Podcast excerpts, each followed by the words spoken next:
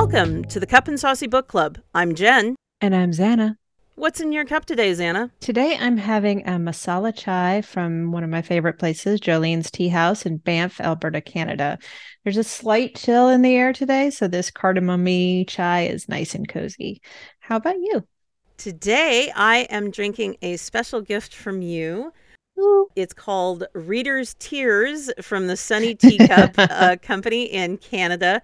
And listeners, I want to read the ingredients of this tea to you because this is amazing. So the ingredients are sencha green tea, rose petals, and edible glitter, to which my husband says, I don't know how you can drink that stuff, but it is delicious. It is really delicious, actually. I wonder if it's going to do the same thing to the cups that glitter does to everything, because glitter is the herpes of the craft world. It is absolutely. It's forever. Glitter is forever. Glitter is forever. Yeah. But I wanted to choose this tea in particular because of our guest today, and she is a USA Today bestselling author Lauren Smith, who also writes under the name Emma Castle. And she is an Oklahoma attorney by day, author by night, who pens adventurous and edgy romance stories by the light of her smartphone flashlight app. She knew she was destined to be a romance writer when she attempted to rewrite the entire Titanic movie just to save Jack from drowning. They both could have fit on that door. They totally could have fit, yeah. Connecting with readers by writing emotionally moving, realistic, and sexy romances no matter what time period is her passion. She's won multiple awards in several romance subgenres, including New England's Reader's Choice Awards, Greater Detroit Booksellers Best Awards, and a semifinalist award for the Mary Wollstonecraft Shelley Award. She was a 2018 Rita finalist in the Romance Writers of America contest. Lauren, welcome to the show. Thank you so much for having me. So we have to tell listeners that how we came to have this interview today.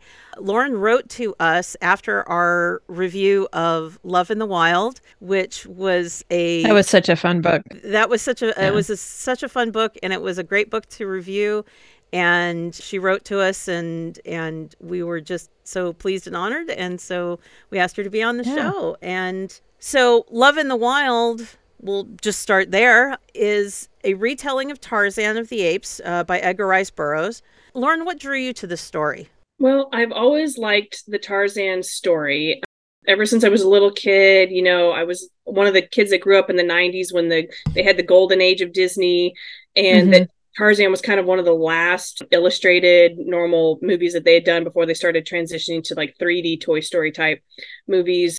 I also was raised on classic literature. I'd seen the Tarzan movies, the adult movies, when I was really little. And I just kind of always thought somewhere inside me there was going to be a Tarzan story. And a few years ago, I'm going to blank on her name, but there's a book called Just Jane. And it's a fabulous book. And it was endorsed by Edgar Rice Burroughs' estate. And this woman basically wrote the story of Tarzan from Jane's perspective, which we never had before. Yeah. And it was really, really well done. It had a little bit of heat in some places, but I read it and I thought, I still want more. I still want something more. And then with my flair for drama and fantasy, I'm like, let's add in some other crazy stuff, because why not? Because I always tend to be drawn to myths and legends, and in my childhood brain, everything's always connected. And I could talk a little bit about that later with the Albion references to King Arthur and stuff like that. I just kind of love building on myths. And when 2020 hit, I had, funnily enough, written a pandemic romance in 2019. Yeah, we're going to be talking about that because I've got some questions for you. Yeah, we definitely have to talk about that because that's a crazy story. And I was really emotionally traumatized because in my head, I'd already played out the death of humanity on the page. So watching my own story unfold was one of the most traumatic things I'd ever gone through. And by August of 2020, I was like, earlier that year, I was like, I'm not going to survive. I need to write something that is so, as my mom said, out there, wackadoo, kind of different. I thought, now is the time for the Tarzan cover. And I'd had this book cover that I'd seen from one of my designer friends. She'd made a pre-made book cover. And I was like, oh my gosh, this is Tarzan. And I said, I bought it. And I said, this is what I'm going to do. And she said, that's what I was watching when I designed it. So we were already on the same wavelength when she had designed this cover in advance. And then I was the lucky person that bought it.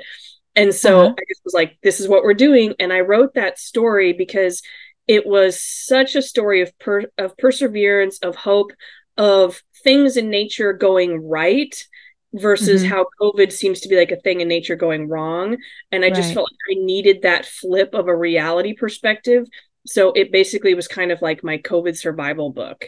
Gotcha. Wow. Okay. Yeah. That just made me love this book even more. And I already, this was one that, as I said in our review episode, this was one that sat with me for a long time. And I consume books so voraciously that it's really got to be special for me to just think on it, let alone revisit. And this was one of those books. So now knowing how it came to be makes it even more special. For sure. Yeah. A book that you were talking about earlier is Jane, The Woman Who Loved Tarzan by Robin Maxwell. I knew it was Maxwell something, but I didn't want to misspeak and be like the wrong Maxwell, but I knew it was Maxwell. The book that you had written that was published in 2019, A Wilderness Within. This is under Emma Castle, and it's about two survivors of a contagion that wipes out 9/10 of humanity. And I haven't yet read this one, but that intrigued me. But I'm also like reluctant to read it because I have not been able to read anything about pandemics since the pandemic. So, I mean, obviously there was the reaction to it after you published it and afterwards. But what brought you to writing it in the first place? So. It sounds kind of like woo-woo, but I sometimes feel like the universe plants ideas in a cloud above authors' heads. And at the right moment, we catch that lightning and channel it if we are listening. And that's why I do my best I'm kind of all over the place with what I write because I try to listen to when that lightning is calling. And that way I can catch it in a bottle and use it, because when you just write the same thing over and over again, their stories don't have magic. They don't have meaning. They don't have a message. And art, at the end of the day, is a way to view reality with a different perspective and to understand things from different points of views and to learn things about ourselves and about each other. And so whenever a story is really speaking to me, I listen. And I just remembered being on a walk. It was probably November of 2018. And I had just gotten back from a conference, and a lot of people had been sick at this conference. We later found out that COVID had started coming through already that year in California in bits and pieces. In 2018, they did some like tracing on that. And some people had been just like heavily ill at this conference that I was at. I managed to not get sick and everything, but it just kind of started making me think about stuff. And I'd always loved Contagion, Outbreak. I'd always kind of loved those virus movies. They are terrifying because they're so real. And I was just walking one morning and I had this thought like, nobody's ever written like a pandemic or a contagion romance. That would be kind of interesting, wouldn't it? And so I started buying some CDC virology books, epidemiology books. I read everything about the cholera epidemic in New York in the 1800s and just tried to kind of get a sense of what we were facing. I learned about the Ebola thing. I had when I was working as a lawyer, I had one of those fellow attorneys that had been stuck on the Ebola boat where the nurse had treated the patient and then she would go on the cruise. It turned out she was totally fine, but everybody freaked out and locked her in a room. Sure. And they kept the boat out to sea like 10 extra days or whatever. And so this attorney had been on that cruise and was like, she always shuts her phone off during the cruise. So we couldn't get a hold of her and everybody in the office was freaking out. And then when she came back, nobody wanted to be around her for like 2 weeks. It was very interesting to watch the reaction. So kind of all that had been in my past mind. And now I was thinking about this book and I got onto the CDC Twitter feed in about January of 2019. And I started I followed and put like, watch every account alert from this account. And so every time they tweeted, I would just read the tweet. And I started noticing a really interesting pattern about things that they were talking about going on in China, wet markets, some interesting SARS-like viruses but that weren't SARS that were kind of popping up. And I was like, that's kind of interesting, and I started reading these books and kind of putting pieces together. And you realize this tends to happen about every 100 years. We tend to have a pandemic that wipes through our population, literally going back since like the plague years. Every 100 years, we've had statistically something come through, and it's usually something transmitted in a you know, a pneumonia or, you know, breathable type virus. And so I thought, I'm just going to write this book. And so the creepy thing was, I started writing it in February of 2019. I published it in June, but I decided to set it in the future because I don't know why. So I set everything where the virus started showing up in November of 2019. And by March of 2020, everyone in the book was dead. Like pretty much everyone on the planet. Wow. And I got so much hate mail after the book came out. Oh no. I had to go in and add a author's note, like saying, please don't one star this. I didn't copy COVID. Please look at the publication date and stop DNFing and you know, black mouthing me and everything. But before COVID happened, this book actually had a movie deal pending. We were getting ready to ink the deal a week before lockdown happened. Oh, so the movie deal, I was like, COVID, you know, I mean, it was like really exciting. We were going to be like the next level, you know? Yeah. And everybody was just so like, this is such an amazing book. It's such a, you know, incredible thing. It's so well researched because everything in there, right down to the science of how to make the vaccines. So when all this real COVID stuff started happening and people were like, I don't trust the vaccines. I'm like, well, I've actually read the books and I know how this works. So you're not actually putting a virus in your body. So calm the hell down. Like, you know, I had to explain to a lot of people who are very ignorant about science. I'm like, let me explain to you that all they're doing is putting instructions in your cells. It's like they're giving your cell a little how-to plan of to defend itself, like a Home Alone plan for Kevin McAllister. Like that's what they do. So it was really interesting because this book is, I mean, I'm really proud of it. It's really incredible. It's really only about like two characters in the whole book that you hardly ever see anybody else until the very end. And everyone thinks, you know, that the soldier is going to be the hero that saves everything. Well, he's just the heroine's backup. Like that's one of the funnest things about this book is that she's the one that ends up like saving. And then saving we have a kick-ass heroine too. Wow. I love a kick-ass heroine. Yeah, I gotta say. She's nothing special. Like that's what I think of. I always think of that quote, like, you know, people, there's ordinary people in extraordinary times. So she's just like this girl that just did like online advertising, marketing ads and stuff. And she just happens to be one of these people that figures out how to inspire and rally everybody to come together toward the end of this book. She has that tremendous inner strength. And she does this cool thing where she gets a satellite radio, and every night while she's traveling to these different cities with this super soldier guy, she's just like, you know, she gets on these channels and she's like, I'm Caroline Kennedy. I'm going to talk to you guys about why we need to stick together, why we can't turn on each other, why this matters, why we've got to get the lights back on. And she just gives these speeches every night, and it builds like this mythic persona by the time she reaches Atlanta and the CDC, and she has like literally brought an army unknowingly to the camps to help. And it was really cool because I wanted to write something like that. And so then when the pandemic happened, I'm like, where's my Caroline Kennedy? Where is she? Yeah. Right. Yeah, right. And then seeing shows that are, you know, or shows or books or things that have happened after or since the pandemic, like The Last of Us. I mean, that had to, did you see The Last of Us? I have been hesitant. I think it's weird because I've written the book and then watched it happen in real life. I feel like there's like this hesitation. Yeah. Where I know it's incredible, but I'm like, I'm not ready. The Last of Us, though, is based on a video game that was produced before that. And I've watched most of the first season, and it's very good, but it is also creepy and having gone through pandemic a little bit frightening.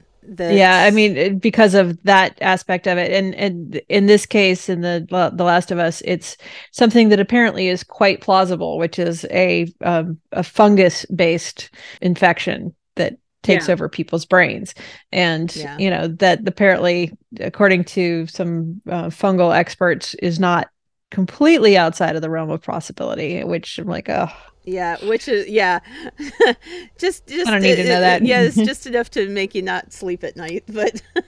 And it's like zombies and pandemics rolled into one. Right. So. Right. I mean, and it's like viruses, we've got tools now to fight viruses and much of it thanks to COVID, you know, so a lot of the tools that we have to fight viruses are well developed, but to fight fungal infections, not so much.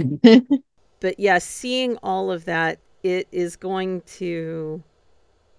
colors all future you know, all future creations, artistic creations, because you have to take it through that filter. You know, you have to take it, but that's the same as the previous generations having to take it through the filter of post 9/11 world of, you know, after JFK's assassination, you know, all of these world shaking events shifts everyone's perspective. And then the art just reflects it, but it, like watching any type of TV show or movie where people are wearing masks and it's considered a weird thing. And I'm just sort of like, you look normal. Yeah. Those are the people I want to be closer to, is the people wearing the masks, because they're not threatening to me. They're being safe. Yeah. Well, it's a funny thing, because I saw a Zoom performance during 2020 of all of the living cast, still living cast of The Princess Bride. And so when Carrie Elwes got to the line, "Oh, masks are very comfortable. I'm sure everybody will be wearing them in the future," he paused. Paused and he just said, "I'm just going to let that sink in." And then he went right back to what he was doing. But that's the power of why, what attracted me to Love in the Wild and to wanting to read your other stories was just like, okay, well, first of all, the research that you do on your books is amazing. It is quite impressive. I mean, because there was other research besides the source material of Edgar Rice Burroughs for Love in the Wild that you did. Which is good, because to be honest, Burroughs' research is lacking.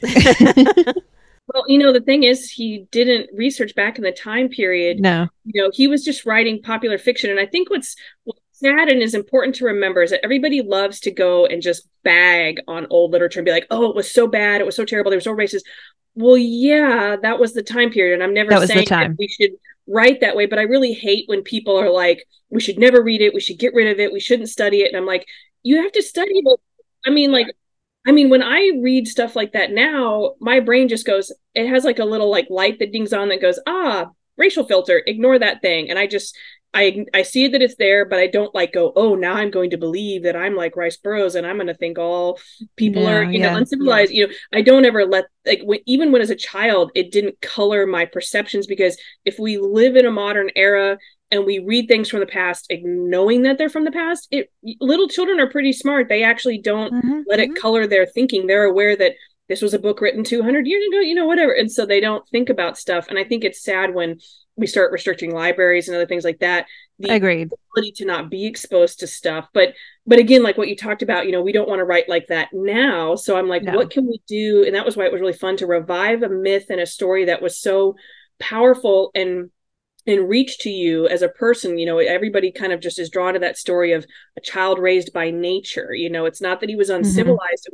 It was a human who had gone back to the primordial state of connecting to nature and had been protected by it, raised by it, and loved by it, which is what we want to feel nature is with us. Like, think about how you feel when you see a monarch now, you know, how I get super excited when I see a butterfly, and people are like, why? And I'm like, because, you know, my grandchildren might not see butterflies. And like, this is powerful, wonderful thing. And I get moved to tears by the very simplest of things, because I feel so connected to nature. And I thought that's what this book is going to be, is my love letter to a human's connection, because we're animals too. And I had some of these kind of younger Gen Z girls that they like love monster books. And I don't know why they thought this was a monster book, but bless their hearts. Okay. But this little girl, she was deeply offended that I gave animals a voice. She was like, we're not animals.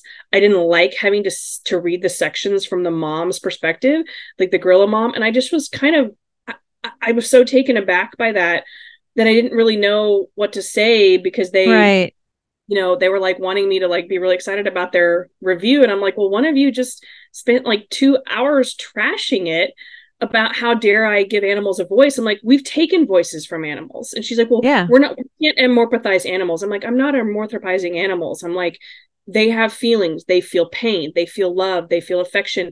If you've ever watched that Blackfish documentary, One of those whalers talks about when they took the baby orcas, how those mother orcas followed them for like 50 miles out open sea, screaming for their children. I mean, he said he literally has tried to kill himself twice because he wakes up in the night with nightmares over what he's done by curing, you know, getting those baby killer whales for SeaWorld. And, you know, I'm just thinking we don't have to assume that they think like us, but we do have to acknowledge that they're sentient creatures that feel and have connections and emotions that may not match our range, but they have a range that can be deep in other ways. Yeah.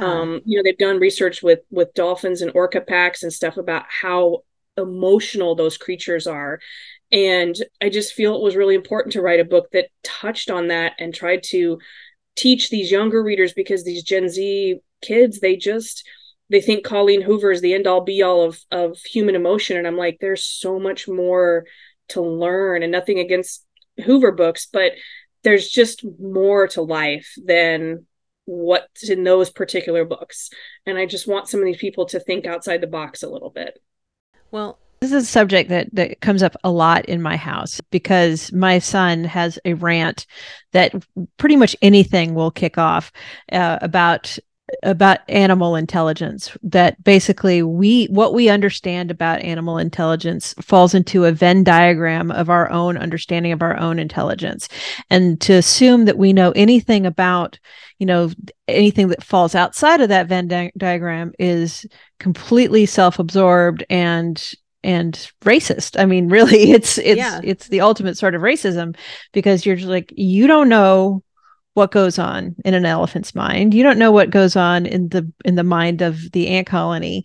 You know, these are societies that you know just surface amounts about. And to assume that you know more than that is arrogant and ignorant. Yeah. And then I'm thinking of the documentary that came out in 2020, My Octopus Teacher. Oh, I love that. Yeah. I was in tears the whole thing. Yes. I mean, the emotions that came. Yeah. My son made us watch that. Yeah. He was like, you have to watch this. Yeah. Like, okay. And well, I had made myself watch everything that was nominated for an Oscar that year, because I would never get another opportunity to go into the theaters and see all of these films that are nominated. So, but I went and, but I saw The Octopus Teacher, and it was so powerful, the relationship between, you know, and the emotion that you could just feel off the octopus herself when she had, you know, gotten angry, or when she was scared, or when she had just, you know, given up, you know, towards the end of her lifespan, and just, you could just feel her saying, okay, this is it. Goodbye. You know, but you know, no real dialogue or anything, but it all just came out, and that it spoke to, if we listen to the animals, the world around us, that the other creatures that we share this planet with have a lot to say. Dian Fossey had also said something similar to this, and you had researched Dian Fossey for Love in the Wild. What did you take from what you read from her for this book? I think the biggest thing is that we have gotten to a point in society where we think we exist above and beyond nature. And, you know, Jane Goodall and Dian Fossey, they are beautiful reminders that, yeah, we might be the theoretically most evolved species on the planet, but define evolved however you want. But at the end of the day, we're still a part of the system.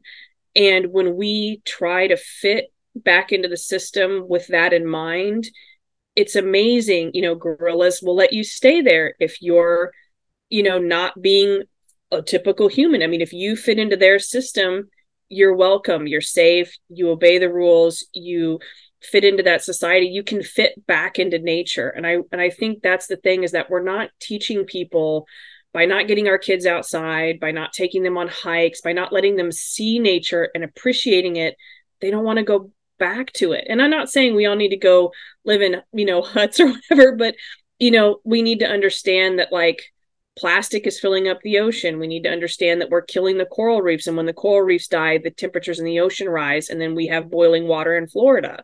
I mean, it's happening.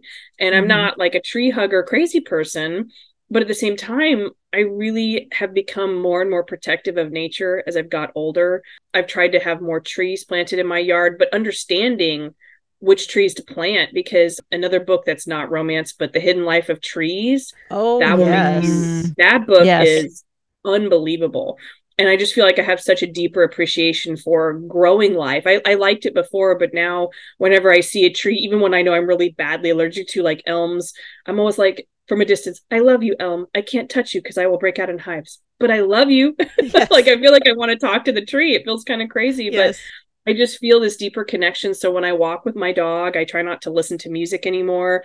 I just listen to the sounds. Like, there's trees that loblolly pines, when you hear wind go through it, it sounds like ocean waves. And I never noticed that before till I read that book about trees. And then I started thinking so much more about trees. And I thought, wouldn't that be cool to take your kid out and say, what nature sounds do you hear that aren't wind in the trees? What do you actually hear? What does it sound like to you? And get them to think about nature, because nature is beautiful and nature is our world. And I think Dian Fossey and Jane Goodall and all those people that have followed in their footsteps are just trying to remind us that it feels good to try to fit back in there and be a part of that.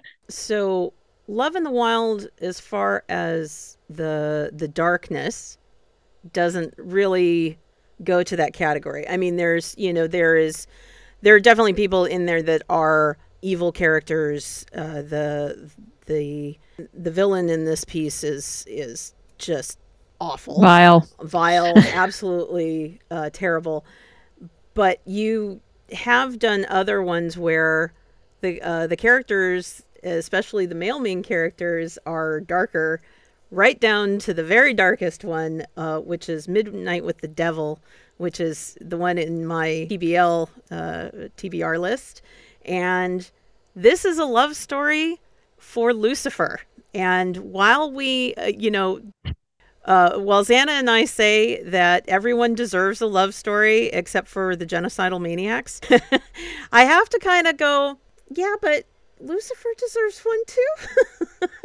You have this love story for Lucifer, and I am not saying that it is, because I haven't read it, so I don't know if it's in any way based on anything, but are you a fan of the show Lucifer? Is that how you found it, or you just decided, So everybody asked me, they're like, some people are like, oh, I love that it's like kind of like the TV show Lucifer. And some people are like, oh, you just copied it. Well, I'd actually had the idea several years before they created the show. I just hadn't created my pen name yet. So I'd actually already sort of developed this. And I thought, oh, they did the snarky devil. Great. That's what I'm writing. But at the same time, it's not a cop procedural. So there's some. So all you really have is just sort of a sexy guy that is snarky, which I feel like that's kind of the devil anyway. Like, if you were going to, meet him in a romantic setting, he'd be kind of a snarky jackass. A handsome snarky jackass, because he has to be attractive. Yeah. Handsome devil. Handsome devil. I think that's where the phrase probably comes directly from that. I think what I loved most about that book is most people who read it, it's never what you expect. You'll go in thinking it's going to be this one way, and it will change your mind. And you'll either be like, this is one of the best books I've ever read, or you're going to be like, I hated it. It wasn't blah, blah, blah, blah, blah. And you'll have 10 things about why you hate it. So it will either speak to you or it won't. And I will say there's funny moments, there's heartbreaking moments, but it's more of a philosophical question rather than so much of a religious question. I just say that if you believe that love is the most powerful thing in the universe and it can save anybody, can't it save the devil? And then talks about, aren't we entitled to forgiveness? Because people forget that Lucifer was God's favorite. He was an angel. Humans were created. Yeah. He was the morning star, his favored son. And I just thought, wouldn't theoretically, if someone was your favorite, thinking of the prodigal son story, and again I'm Catholic, so I'm not trying to drive a religious argument. Sure. I'm not quoting scripture in there. I actually quote Paradise Lost by Milton in every chapter, which is super helpful, because each quote actually corresponds directly with kind of the theme of the chapter. But I've read that. I haven't really watched this. But I thought it was a really interesting challenge to use sort of a story that goes from dark to light, which is the actual arc of any redemption story. It's an actual story going toward actual light from actual dark, both metaphorically and quite literally physically.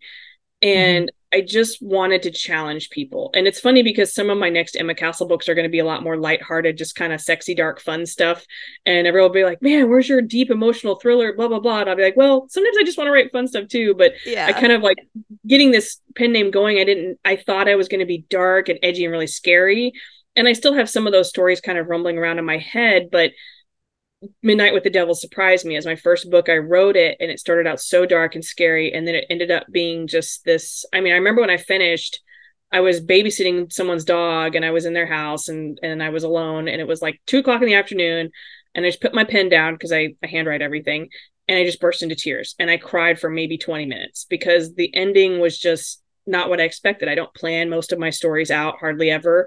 I never know where I'm going, and like the ending for Tarzan, you know, I didn't know what the daughter's name was going to be called. That just happened in the moment. And I was like, oh my God, you know, like, yeah. I don't, you know, just kind of things like that strike you. So Midnight with the Devil and its ending, it has some bittersweet elements there, but it's still a happy ending. But I wanted to feel like that's the price you pay sometimes for a second chance, is things happen. And I just wanted to explore that with readers. And so I've been pleased. It's been mostly well received. I only had one lady email me telling me I was Satan's child and going to hell.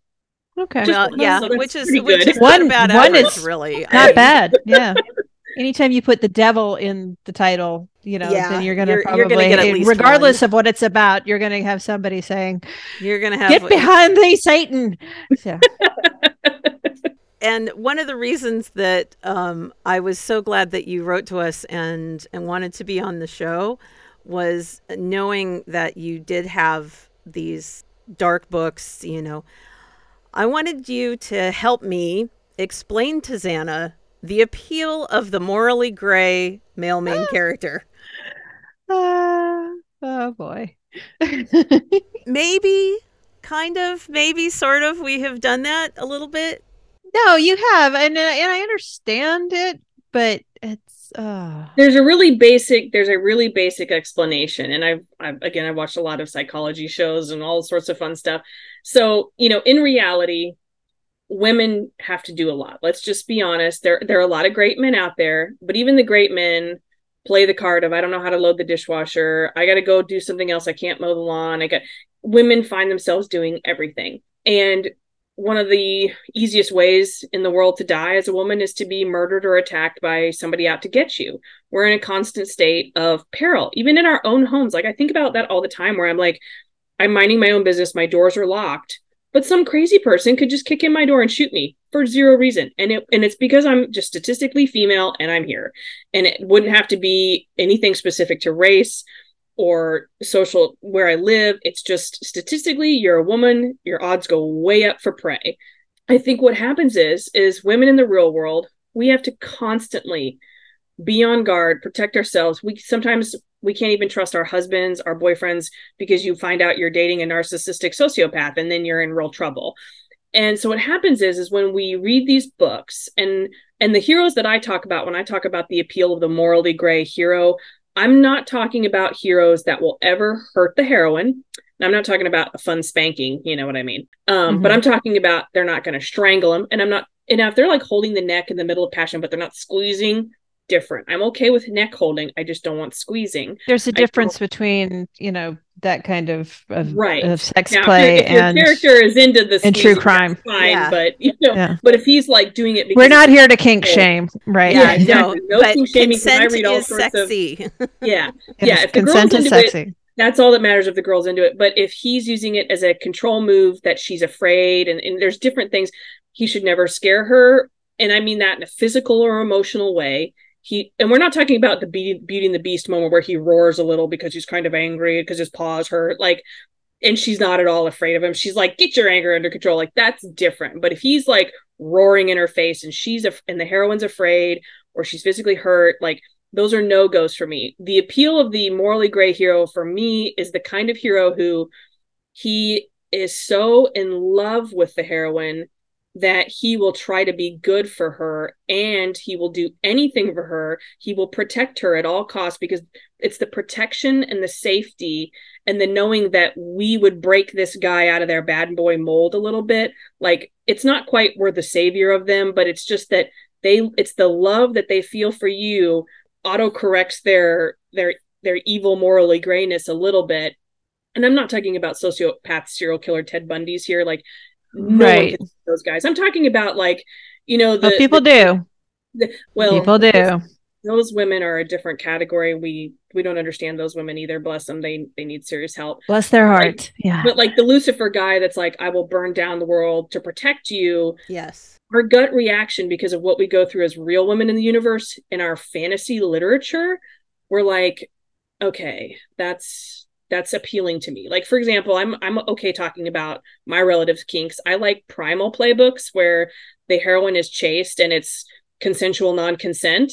I actually like reading those books. Some do try to do that in me real life. He loses nuts. But for me, I feel safe knowing that there's a guy out there stronger and faster than me who wants me, but he's going to also really listen if I really do say no. And so it's the excitement of being chased and caught by an equal or more powerful male, because I'm a really strong buff girl. And I don't know how many times really wimpy guys physically have wanted to date me. And I'm like, if we got mugged, I can protect myself decently, but I can't also protect you. I'm like, I need someone of equal or more protective value. And I'm not saying I need a big Hulk, but I need a guy that I feel has some relative equality, both physically and emotionally and mentally with me. And so when I read these morally gray heroes, I'm like, okay, that's a guy that would have my back under any circumstances. And in this day and age, emotionally, just from a fantasy perspective reading, I kind of like that. Now, again, would I ever touch that guy in real life? No. So, well, this has kind of been my point to Xana about this, is that a mostly male audience is attracted to the James Bond archetype and the fantasy and the guy who comes storming in solo and, you know, takes down an entire army or a government or something like that. That doesn't exist in real life, but it's a great fantasy for them. Sure. Same for the mostly female audience of romance is the guys who would not be tolerated in real life, but the Mavericks.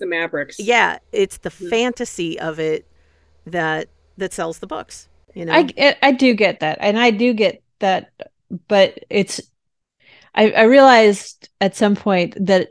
Well, a long time ago that I'm a self-rescuing princess.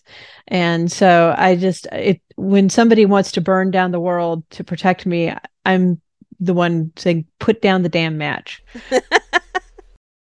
Well, and I'm that way too. So when I write my stories, I have the hero that's like, I'm going to go burn down the world. And the heroine's like, get back here. You're not doing that. I'm actually saving it. Yeah. So 9 times out of 10 in most of my books, the hero will do something pretty heroic, but the heroine's usually the one that like took the bullet or like did the thing that stopped the big thing. And that I like. The one that saves everybody. I do like having like that equality of strength. At least, you know, emotionally and mentally, even if it's not physically the same level of strength. But I mean, I like the physical strength being the same too. But yeah. But I do understand the morally gray thing. I just to me it's a lot of well, I didn't know you didn't want me to burn down the world. It's like, well, why would I want you to do that?